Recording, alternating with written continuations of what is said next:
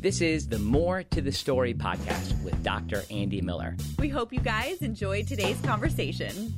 Hey, I am so glad you've come along to the More to the Story podcast. We have been going at this for almost a year now. We're coming up on our 52nd episode in just about a month. So there's a lot going on, and our appreciation of so many people who've come alongside this podcast in this time. Now, today is St. Patrick's Day when this comes out, and I thought it would be a great time for us to think about should we celebrate St. Patrick's Day or not? So, right within the offices at Wesley Biblical Seminary is a St. Patrick scholar, believe it or not. There is such a thing. Jeff, Jeff Bacus, who is a registrar and IT director, and amongst many other things that you do. Yeah. Uh, so, and he's working on a dissertation on St. Patrick. So, Jeff, welcome to the podcast. Thank you. Thank you for having me. Appreciate being here. I want to make sure just to highlight too, we have a few sponsors who've made this podcast happen. WPO Development, also in Bill Roberts Financial Planning. Our thanks to those folks. You can find their information in our show notes and other things like a, a whole backlog of podcasts that we've had for some time.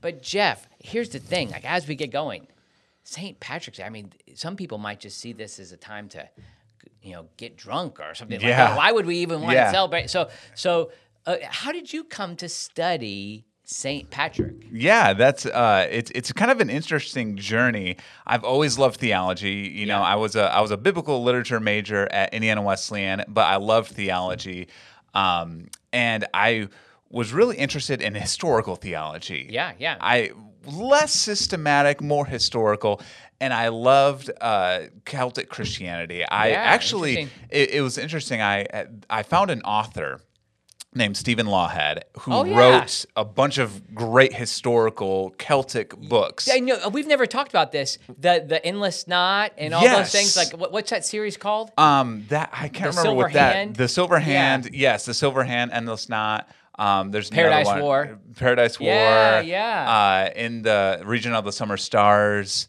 Um, but he wrote one in particular um, called the. Uh, it, it's Robin Hood, basically. Okay, it's okay. a story of Robin Hood. It's called the trilogy is Hood, Scarlet, and Tuck. Okay. And he basically took the idea of what if Robin Hood was an actual historical character? Interesting. What it let's let's put him in history. Let's plop him down. Um, about 1080, 1066, the Norman invasion, and so he, the idea is let's move him from uh, Britain to Wales. Okay, interesting. Uh, and so he recreates the the story of Robin Hood um, in a way that puts him in Wales around the Norman invasion, and so he's fighting for his homeland. Okay, interesting. Uh, so it's it's a really interesting series, um, and so that got me started, I guess, down this path of discovering what Celtic Christianity is. And through that study, you know, there's there's a lot of uh, myth around what is is what is Celtic Christianity, and that's kind of a misnomer because Celtic Christianity is Christianity. Yeah, sure. there- there's there's no real distinction, but like it's it's Orthodox Christianity. Like it's there's nothing. Right. There's nothing more. I mean. Uh, you know, people say, "Oh, it's it's this distinct flavor." Yes, there are there are always distinct flavors in different regions of the world, but there's nothing uh, nothing really right, mystical sure. about And, and this. any country has its Yeah, version. It has yeah. its like cultural appropriations. A- yeah. a- absolutely. And so um, that really got me started.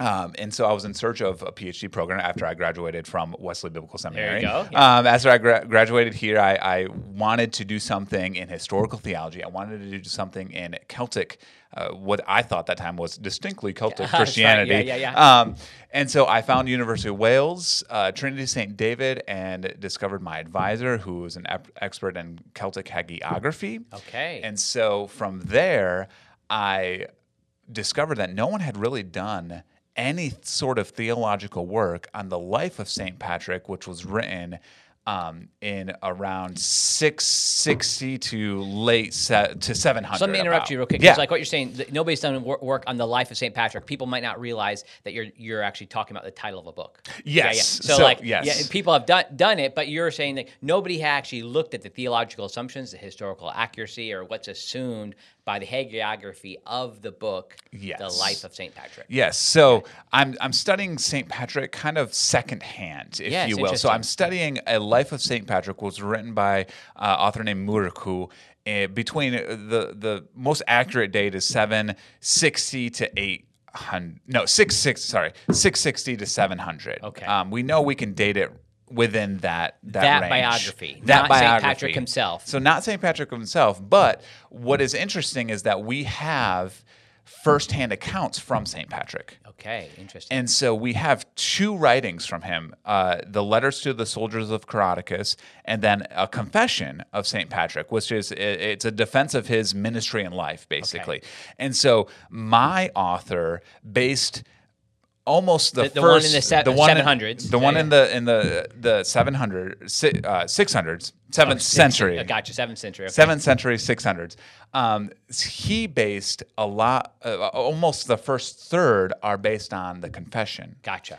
And so in doing research you know you have to read the confession if you want to understand what my author was trying to convey so Gotcha. they, they play off each other they um, my author expands a little bit he, he brings in some biblical allusions that are really interesting uh, there's a lot of mosaic uh, allusions Hmm. uh, and and St. Patrick himself saw saw himself as as a almost a mosaic figure you know bringing Christianity to Ireland. My author expands upon that Okay. and brings in, uh, just as Moses did in the desert, you know, things things like that. Yeah, the sure, strong sure. allusions to correlate what Patrick is doing with with almost a, a mosaic mosaic figure. Gotcha. Uh, so it's really it's so I'm studying Saint Patrick.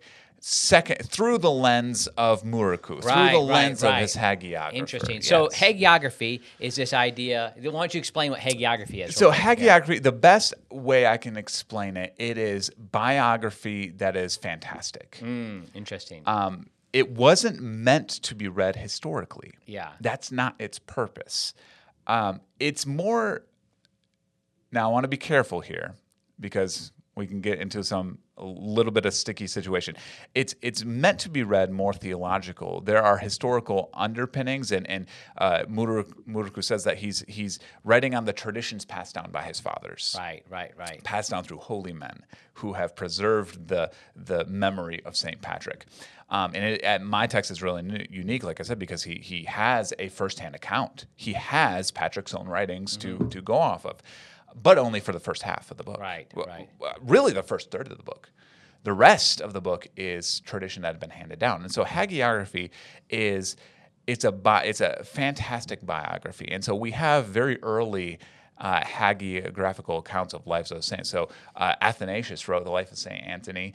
Um, uh, we have the life of Saint Martin that is very early. So we have a very early tradition of the Desert Fathers and- and, other.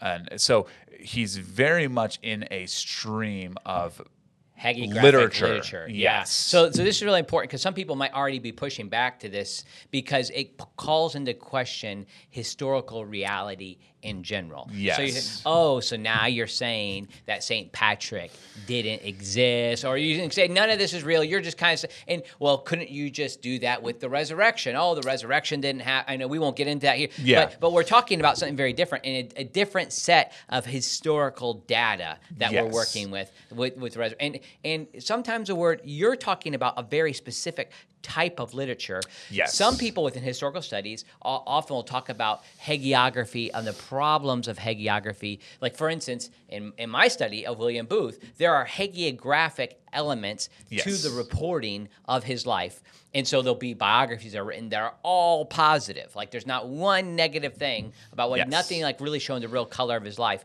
So that's not hagiography in the tradition of what you're talking about, of like what happened to St. Pat, but there are hagiographic aspects. Yes. And I'll give you just one example, like from William Booth's life. Like the, there's this one of the most famous scenes that happens is that before he dies, supposedly, um, he has this speech that is emblazoned in bronze on most Salvation Army buildings. It says, "I'll fight, I'll fight to the very end, while while women weep as they do now. I'll fight." So uh, the reason I say that is it's likely that that didn't happen, that he actually didn't say that. Now, is it something that he would have said? Is in the spirit of him? Absolutely. Can I take inspiration from that? But did he actually, you know, a couple of days before he died, go up and give this speech?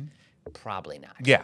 Yeah, a- absolutely. That that's a great example. And where we get, I mean, this is where we get the term. Oh, that's hagiographical. When- Right, when right, we right. say that, we are uh, meaning that it's a fantastic element. Okay. And so, but I want, I also want to be careful to note that just because something is hagi- hagiographical doesn't mean that that it Yes. didn't happen. Right. Right. It's still. There's It, still. it's still. I mean, we believe in the resurrection. yes. Amen. Yeah. That is the most quote hagiographical thing. I mean, uh, we we It's fantastic. It's fantastic. Yeah, yeah. I mean, but we believe it, and Yeah. we know that it was a historical certainty. It's a Right. historical reality, and if we believe that, then why can't we believe that um, Saint Patrick? Identified a drop of poison that was in his cup, froze the liquid, all except for the poison, and the poison dropped out, and he was able to unfreeze the liquid and drink with Hmm. no side effects. Mm-hmm, That is a much less of a miracle, at least in my opinion, as the resurrection of Jesus himself. Right, sure. So just because something is There's hagiographical, supernatural reality, there's supernatural reality uh, Yeah. in Christianity. That's Yeah. that's a fact. So we we have to be careful in saying in discounting the historicity of some Right. of the hagi- hagiographical elements. right. And so that's right, where Right. right. there has that what there has been a lot of work in is identifying historical Patrick. Interesting. So That's let's get been into that. a lot. There's been a lot of work in So that. So what do we know actually? What can we know about St. Patrick? So we can know that he lived in the fifth century. So Okay. from about most scholars believe 432 was when he arrived. Okay. So we have um, we have early documents of Palladius actually. Um, mo- some scholars think that Palladius is Patrick and that they're one of the same, and he was sent by the Pope to evangelize and to less evangelize, but to support the Christians who are already in Ireland. That's another misno- mistake that people make is that they assume that Patrick was the first one to introduce Christianity. Christianity had already been uh, established. I mean, people traded all the time between the British Right. uh, British Isles and Ireland. There was trade, there was commerce, and so Christianity had been introduced. There were Christians there. That's why the Pope sent Palladius. Okay, so we have that. So we know that there were Christians in there. Um, and we know that Patrick wrote the confession. He wrote the letters of the letter to the soldiers of Coroticus. So we have those firsthand documents. And so, but the best guess is that he operated in Ireland from about 432 to as late as 492, 93. We have two different uh, uh, obit, obituaries of him. One that um, there's there's a Patrick that dies in 464. Yeah. And then one who dies in 492, 93. And so the scholar, of the debate has been then what which one is correct. Um, th- that is not the concern of my. Right, sure, research. sure. That's not the concern of my research. So I But that's just kind of where things that's are. kind of Yeah. where things are. So we know that he operated sometime in the the fifth century. We know that Christianity in Ireland flourished in the fifth century. We know from Patrick's own writings that he knew both the Vulgate, the Latin translation, the. Latin translation, which of the Bible. w- which um, Jerome would have written at the beginning of the fifth sure, century. So we know it would have taken some time for that to disseminate to Ireland. Right, to get all the way So- there. But so we he uses the Vulgate, but he also uses the old uh, translations as well of, of particularly the Old Testament. Okay. And so that tells us that it's a pr- it's a very good, uh, very very good historical evidence that places him in the fifth century. Okay. No earlier than that. And the Ireland uh, became thoroughly Christian within the fifth century into the into the sixth and seventh, where my author lives. It's not. It, my author lives in a time where it's it, it is Christian, but there are still pagan elements as well. Right. There, there- I mean, paganism still uh, was very widespread during that during that time, just like just like it is Yeah, today. sure. Really, Yeah, I yeah, mean, you could say you're in a Christian country. Ex- exactly, so- yeah. Okay, so let's back up. So they, um, what is it that we miss about what what is not true about Saint Patrick? Okay, like, like, let's get to this. a We we kind of know about what what did he probably a leader in Mm-hmm. his church. Probably was you know a, literate. Probably able to communicate and serve to bring Christianity in- into more prominence in that region. But what what do we miss about? Mm-hmm. So w- what's wrong? Some of the myths. Okay, so uh, there's this myth that he used a uh, clover Yes. to Hence, everything is green today. Hen- uh, Yeah. the the green thing uh, that he used the clover to explain the Trinity. There is no evidence for that. Okay. There, there is no early evidence that he did that. That would be actually heretical. Uh, he was trained. My author says that he went to Spain to train. Um, his own account is uh, kind of gray in that area. There, there's not a whole lot that he himself gives of his training, but tradition states that he trained in Gaul. He was actually on his way to Rome to be trained when he met somebody in in in Gaul and said, "This person is amazing." And so he sat at his feet and learned. Some say 30 years, some say 40 years before he uh, went to Ireland to be a missionary. Gotcha. So uh, we know that he was thoroughly orthodox. Okay. We know that he did. He knew heresy. He knew about Pelagius. He knew he knew the Pelagian heresy. Um, and so we can. It's it's pretty unlikely that he would have used a clover to teach on the Trinity. I mean, Okay. it, that, uh, it's it's it's it's modalism. It's a, it's a form of modalism, and he would have known that. Okay. Um, so probably didn't use that. Uh, the the whole snakes and have you heard this one? He drove out the snakes Right, in right, Ireland. yes, yeah. yes. Uh, so uh, that's one of those things that there, there were never snakes in Ireland. Okay. So that, that let let's try to explain this. Why aren't there any snakes? Well, uh, Saint Patrick, the patron saint of Ireland, he drove them out. There were none to begin with. That's just a that's that's a myth. That's a, that's a complete myth. Um, so uh, the, the idea of getting getting co- totally drunk on St. Patrick's Day, I mean, uh, they had different different views of, of alcohol. Obviously, they they drank beer, um, they they brewed beer. Uh, so, but probably he's not going to get wasted. you know, he, yeah. he's probably a little bit more temperate than that. uh, it's interesting because he he places himself, and we know this from his confession, within the ascetic tradition. So he he we don't know if he actually took monastic vows. Okay. When I say ascetic tradition, I mean kind of the the monastic tradition. We don't know if he took monastic vows, mm-hmm. but we do know that he saw himself within that tradition. So there are different there are elements within his confession that place it place him within that. So the idea of solitude, he he has a wandering in the desert, uh, very reminiscent of the Desert Fathers. Uh, pe- people like Saint Anthony, um, Martin, uh, yes, all, all of those all of those Desert Fathers.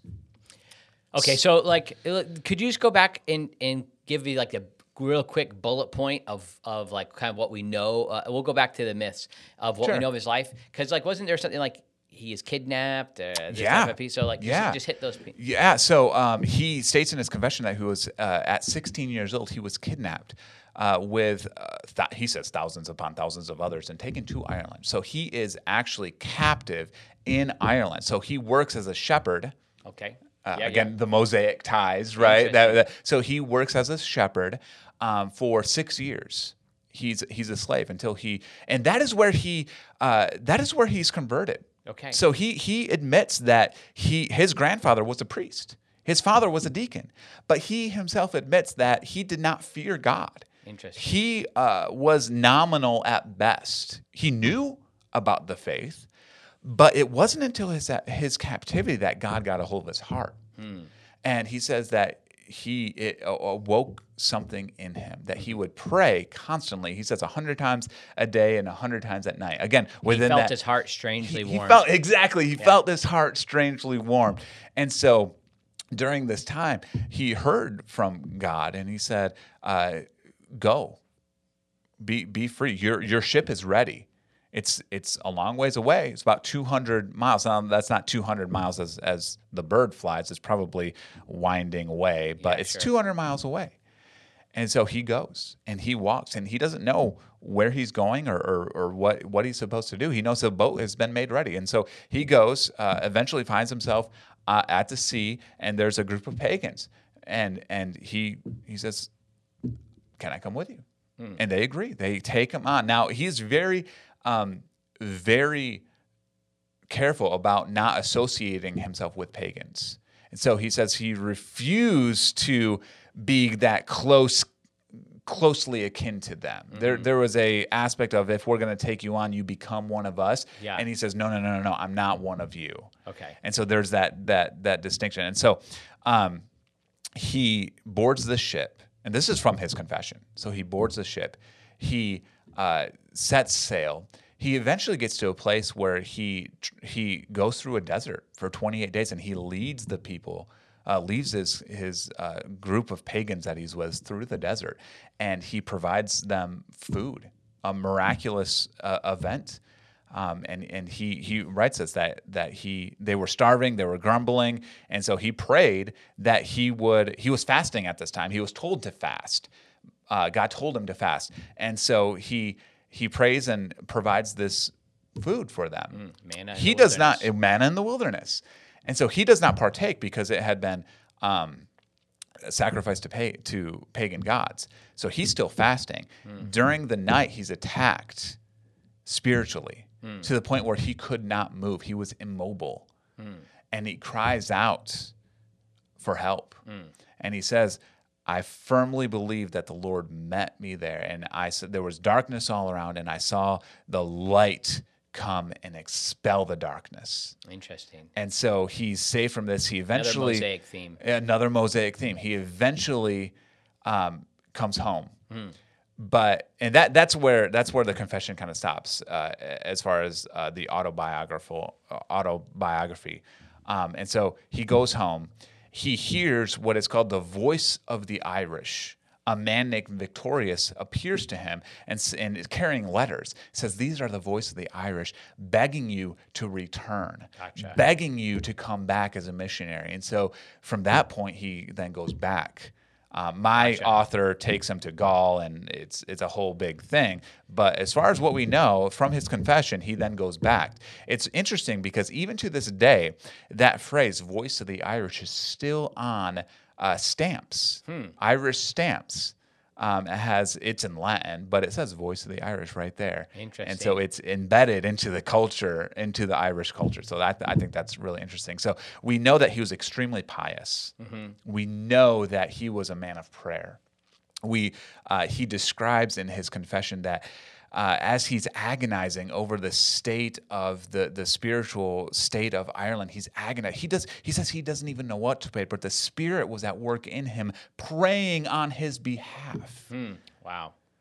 And so we know that he was a man of prayer. Uh, we know that he, he had an impactful ministry in Ireland. The reason he writes his confession is because uh, people question it.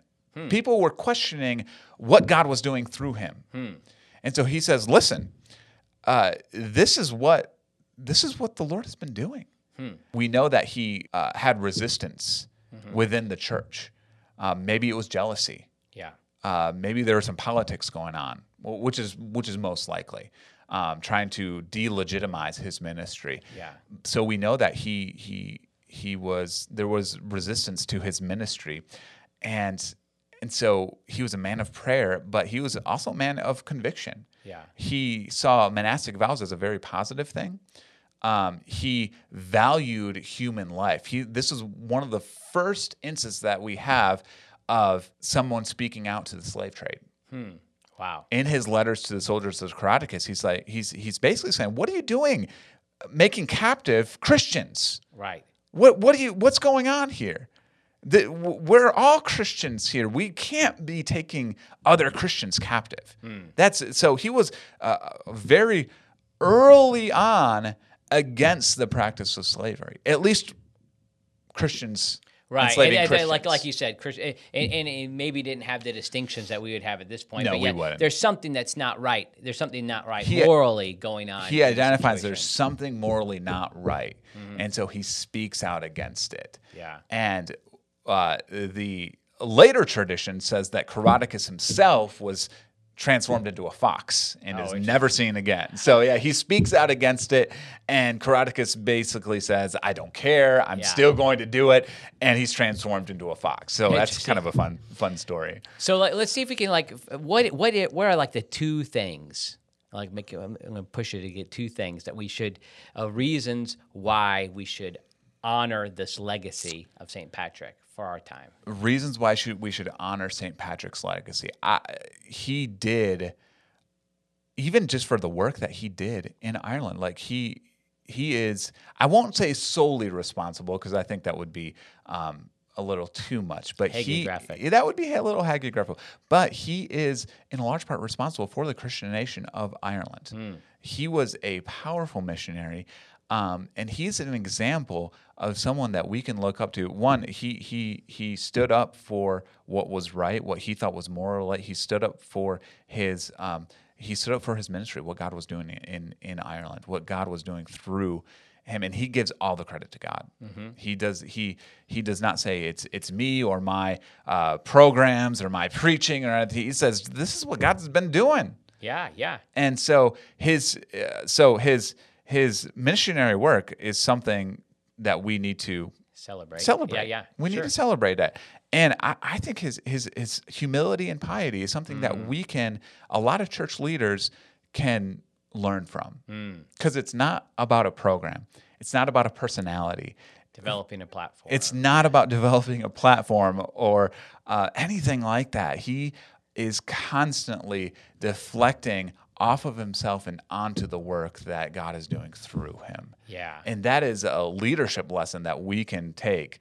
Um, yeah. Oh, he he spent his, his he he never saw himself as Irish, Hmm. but he's he there is recognition that he is here for the long haul and he is here till death. Wow.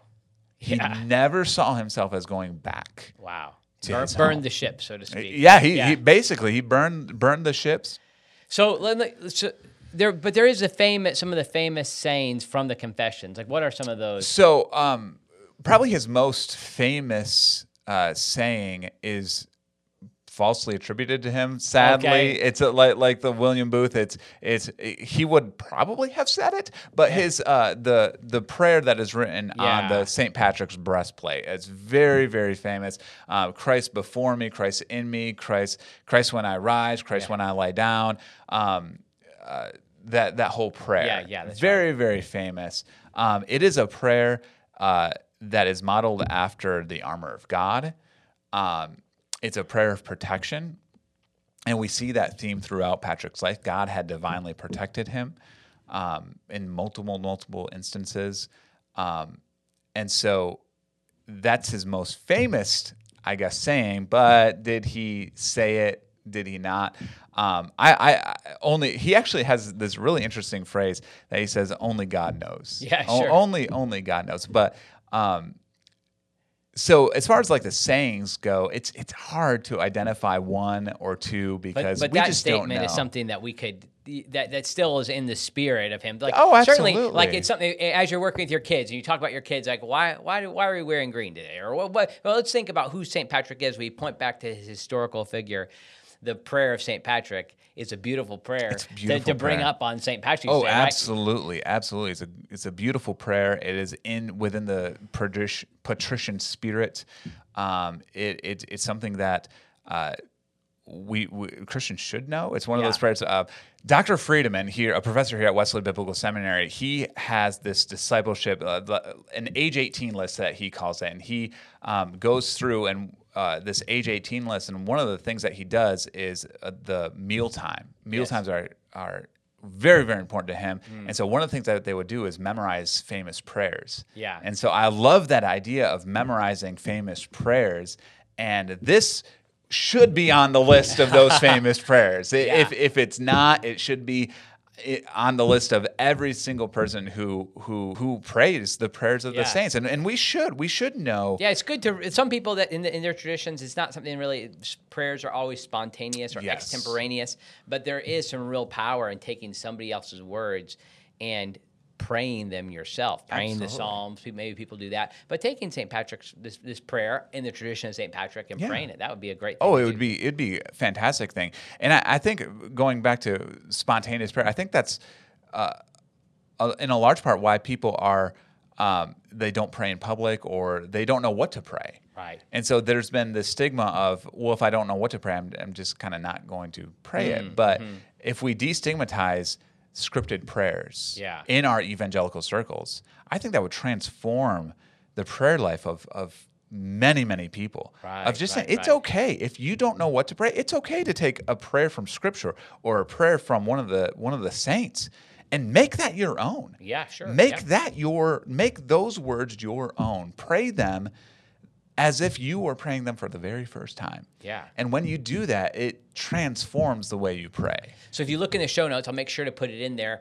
We'll have a copy. Uh, we'll have a link to, or no, we'll, I'll, I'll probably just put in the show notes. It has uh, the St. Patrick prayer there, Yeah. something that you could use. Maybe we could even come up with a way like we could share it in a kind of a printable way or something Sure. that's more attractive. We could Sure. put that in there, put a link in there. Yeah. So yeah, that's great. Oh, I love that emphasis. Anything else that you wanted to say about St. Patrick? I know you have like go, go see a 400 page dissertation. there. Yeah, yeah, I have a whole whole dissert- dissertation of well, not a whole dissertation yet. Yeah, yeah, hopefully. it's working. I'm It'll still still working on it. I tell people I think I'm halfway through. I'm not entirely sure, um, but uh, what I mean.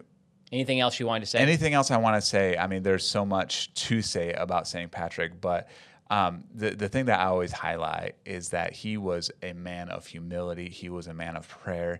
He was a man who who stood up um, when it was. It, when God called him to, Yeah, sure. I mean, he was He responded to very, that call to go he- back to he Ireland. responded Yeah. to the call to go back to the people who enslaved him. wow.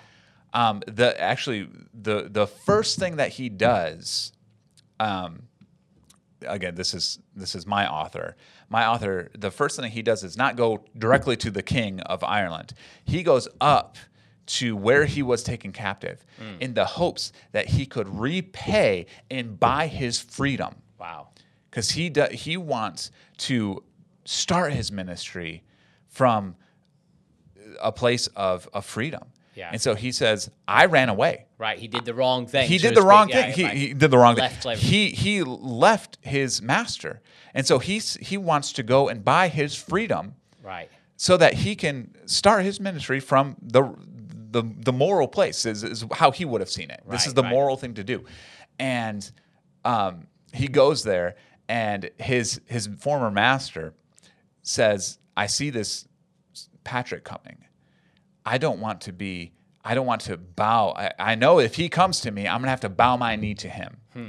And so he decides instead of bowing my knee to Patrick, I'm going to burn myself and my wealth. Oh my. And so he takes everything that he owns and puts it in his house and sets it on fire.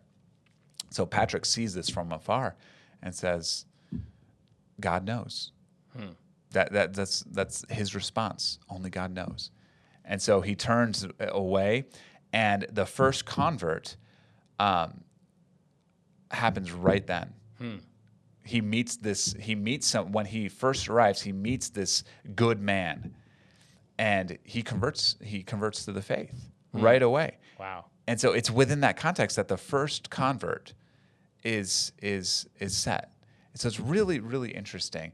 But he was a man who Maybe just because kind of like the the assumption there is his obedience. Like Yeah. that he went back to do what he's supposed to do, and after he took that obedient action, that's when the fruit started to come. absolutely he was obedient to what god called him to do and that could not have been an easy easy task Yeah.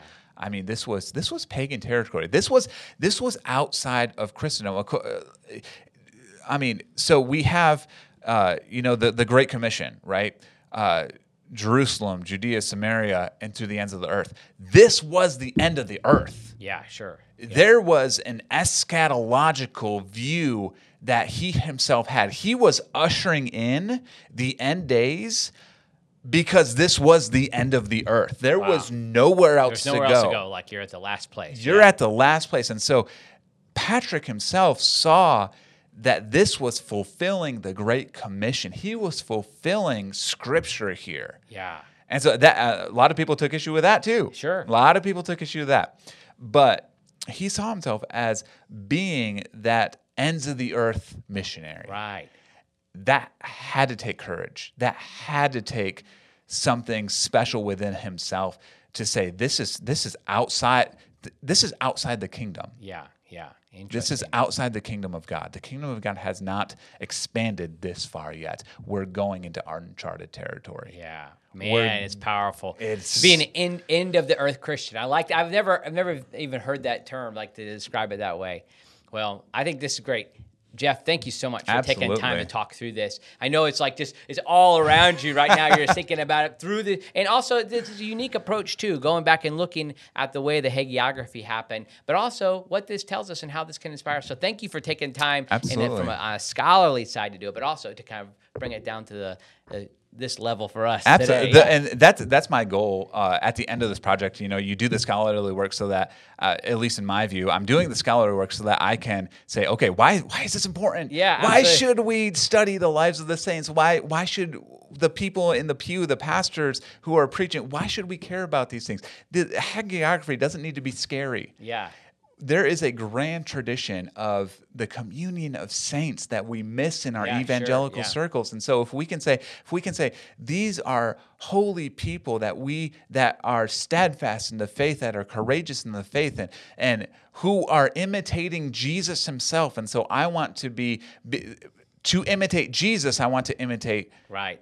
Patrick I want to that's what Paul says I Paul like says how you brought up the communion of saints. Like that's part of what, what we're talking about here. And last week I just taught a class in Mexico on ecclesiology. So again, th- this is a part of what we affirm in the Apostles' Creed. I believe forgive the sins, the communion of saints. Like this is this, is This the part is- of the call. Like a part of being a Christian is celebrating and looking what God has done in the mm-hmm. past. Yeah, absolutely. Paul says, imitate me as I imitate Christ. Yeah. So that is what we're doing when we when we look at these historical figures. Yeah. We're we're looking at them through the lens of what God has done in their lives Yeah. in order that we too can follow in their footsteps, that we can follow faithfully, that we can take the kingdom to uncharted Right. territory. That's right. Being into the earth Christian. Absolutely. Jeff, thanks so much. Absolutely. It's great. Thank you all for coming along. The More to Story podcast. Check this out. Share a link to this, particularly today when it comes out on uh, St. Patrick's Day. It might get people's attention because they, they might not know what it is. They might be curious why people are wearing green, but we hope they get caught into this message, Yes. the big picture of what God's doing in the world and how he's inviting them into it. Just like that's what St. Patrick did. I mean, this is Absolutely. an evangelist. So we're Yeah. celebrating an evangelist Yep. today and God's call and God's work in his life. So thanks, Jeff, for coming along. Absolutely. Thank you for having me. God bless you all.